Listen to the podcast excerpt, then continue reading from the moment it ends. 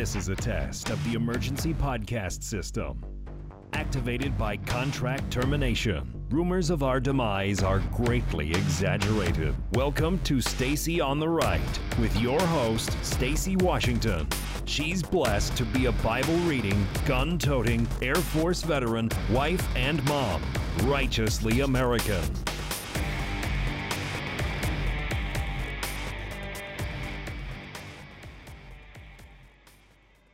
Welcome to the program. I'm Stacy on the right, and it is my pleasure to welcome our next guest to the show. I always love it when people make documentaries. I love it even more when people make a documentary about someone that I admire and respect. And it's even a bonus if that documentary happens to be about someone that I've already read one of their books. So, who am I talking about? Supreme Court Justice Clarence Thomas. And our interview today is with Michael Pack. He's a documentarian, producer and director of Created Equal. I'm so excited to welcome you to the show today. Thanks for coming on today, Michael. Thanks you. Thank you for having me on. Stacy.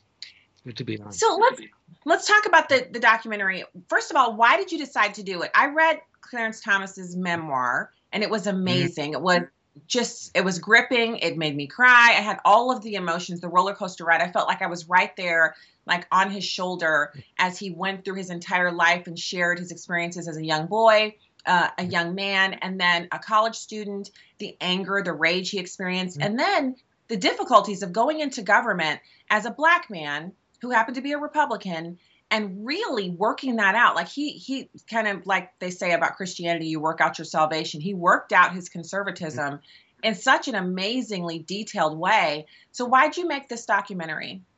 Well i too thought it was a great story stacy. You did a very good job summarizing it. But when I first started the project, I mean, I had heard that Justice Thomas wanted to tell his story, that he was tired of having his enemies um, tell his story full of half truths and misrepresentations and outright lies. And when I talked to him and when I read his memoir and other things about him, I realized what a great story it was for just the reasons you said. It's a story of coming from nearly nothing. He grew up, as you say, in Savannah in the in uh, the segregated South from dire poverty all the way to the Supreme Court through those twists and turns, through being raised by his grandfather and, and, getting great schooling from Irish nuns, to losing his faith, to getting it back, from going through a radical period in, in college where he supported Malcolm X and, and anyone else that was uh, in your face, as he says, to um, voting for and working for Ronald Reagan. I mean, it's a great story, and he's a great teller of that story. So I've seen a couple the clips of him talking about the the documentary, and I, some of them are, I think, from the documentary. And I just, I'm always struck by, first of all, he has a lot of humor about himself and about his life. He tends to see things in in such a cut and dried manner, but then if you mix the humor in, it makes him a very unique person. His perspective is so. Um, it's not just individual, as all people are unique individuals, but it's such an interesting mix of the black experience coming out of poverty um, a kind of work ethic that in some ways is, is being lost in our society today and then his leaving the faith and returning to it in such an enormous way. Um, even the, the parts of his life that he describes that were the most difficult his divorce um, his relationship with his son just things like that you think to yourself wow uh, you just don't think that way about him if you only read the media coverage. He's not a deep man. He's just an Uncle Tom and someone who goes against his own race. But the truth is, he's a fascinating man. Very, very true. I mean, and so we decided that we would have Justice Thomas tell his story his way, directly to camera, looking right at camera. I interview him, but he looks right at camera and he tells the story from his birth to today because as you just said he is a very a powerful teller of his story. He has humor he has a great voice he's a great raconteur. People who only know him from his public perception public media and public mischaracterization probably think of him as quiet and not talkative. But indeed he's a great storyteller. So we simply let him tell his story. If you thought it was moving in a book form, you can imagine it's way much more moving to hear it directly from him, to relive his life with him, right from right all the way through to today. Um, and it is it's an extremely powerful and emotional story. So one of the parts of the story that was really interesting to me was it's the way, first of all, in the book, he takes great pains not to disparage or defame in any way his first wife. And mm. so there's this relational type of communication in that. It's not what he says, even though that's important, it's what he doesn't say. He doesn't describe the reasons their marriage broke down. He doesn't describe her in any detail. He's very careful to leave her um, almost as a shadow figure who was very impactful. He does talk about her support of him and the way that they traveled through the early part of their marriage together, and his career was the driver. But mm. as a married woman, I've been married for over two decades now, as I like to kind of brag. Um, there's a lot of uh, we you know you know the road when you've been married for that long you know the road and you know what people can say we've seen lots of tell-alls about people's marriages we've seen a lot of public slap fights between married people who are getting divorced. But this is a relationship that's already taken its full course, and he takes great pains to preserve the respect for her.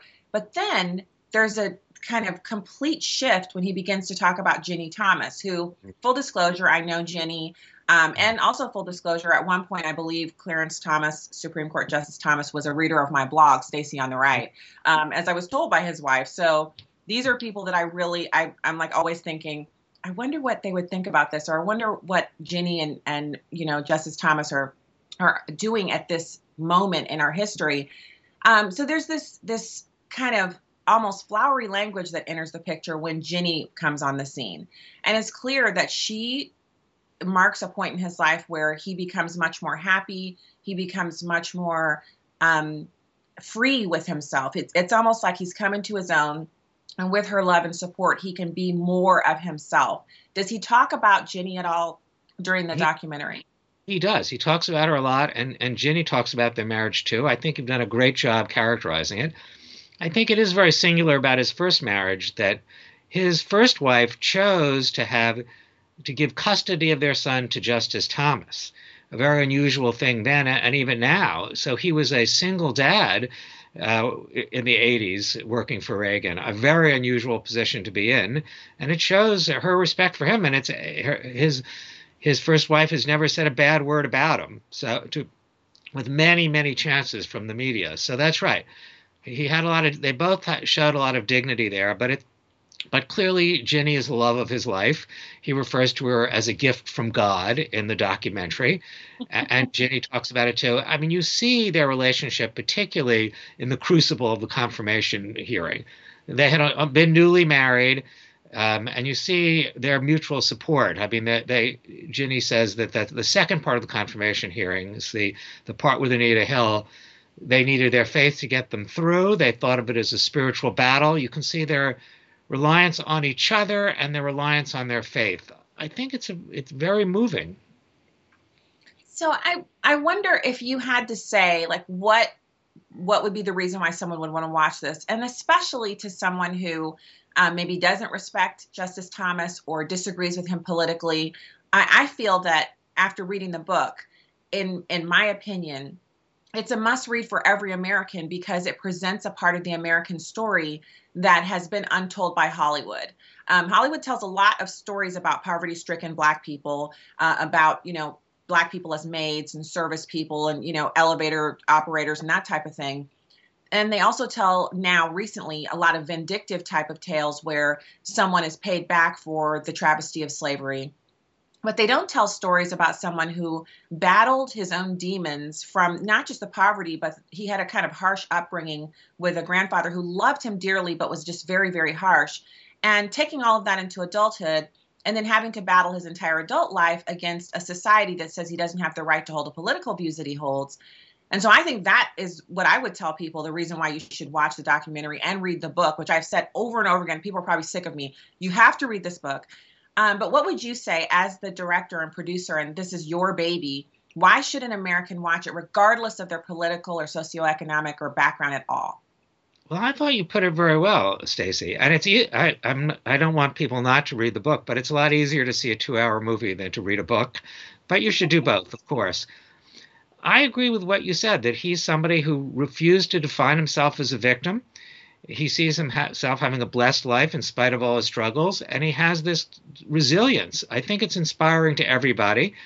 um, whatever their politics. Um, I have lots of friends on the left. Many of them have seen it. Not every one of them have liked it. They they don't all come away agreeing with Justice Thomas, but they see who he is. They have a deeper understanding of him. I mean, look, I went to see the movies about Ruth Bader Ginsburg. I don't agree with her jurisprudence, but I learned something about her. I was happy to go. I think people who don't agree with Justice Thomas should see this movie too. I also think it's inspiring on the levels that you said, putting politics aside, as a spiritual journey, as a great story of about an only in America story and a Horatio Alger story. It's moving. It, it's it's a moving experience. You will laugh and cry during this movie. Yeah, I so um, I subscribe to the Imprimis newsletter from Hillsdale College, and they will sometimes have excerpts of speeches that um, Justice mm. Thomas has made.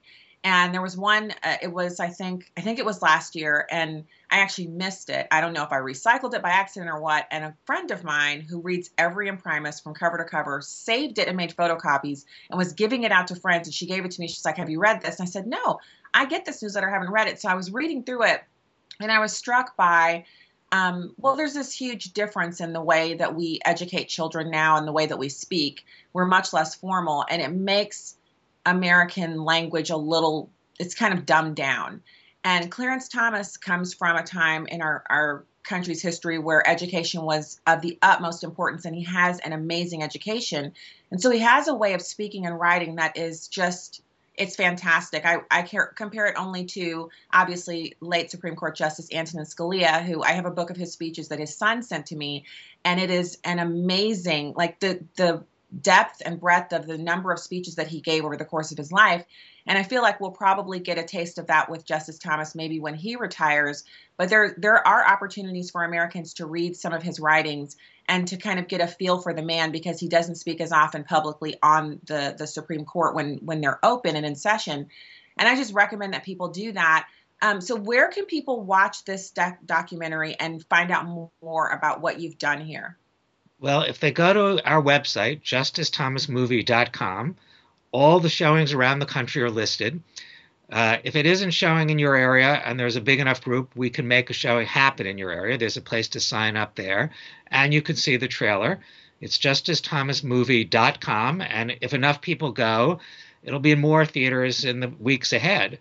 Uh, I think that we people who love Justice Thomas love the story need to actually go to the theater, you know, not just um, th- think about it, but actually go, show up, buy a ticket um, and and go. I mean, it, it and bring friends. And I agree with you, Stacy. They people should bring friends that do not necessarily agree with Justice Thomas.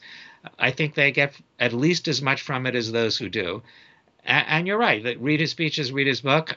Sad to say, this at this where we are in this culture, it's probably easier to see the movie, but see the movie and then read the book. I mean, it's, it's it can be a long experience that way you know, I think if people take your advice, Michael, and they go first to the movie, it'll whet their appetite for the book, which books are always they're more detailed because you just have so many more words that you can use, you know, 60, 85,000 words, something like that. You get all of those words in a book where in a movie you just have the 2 hours and you can put in as much as possible.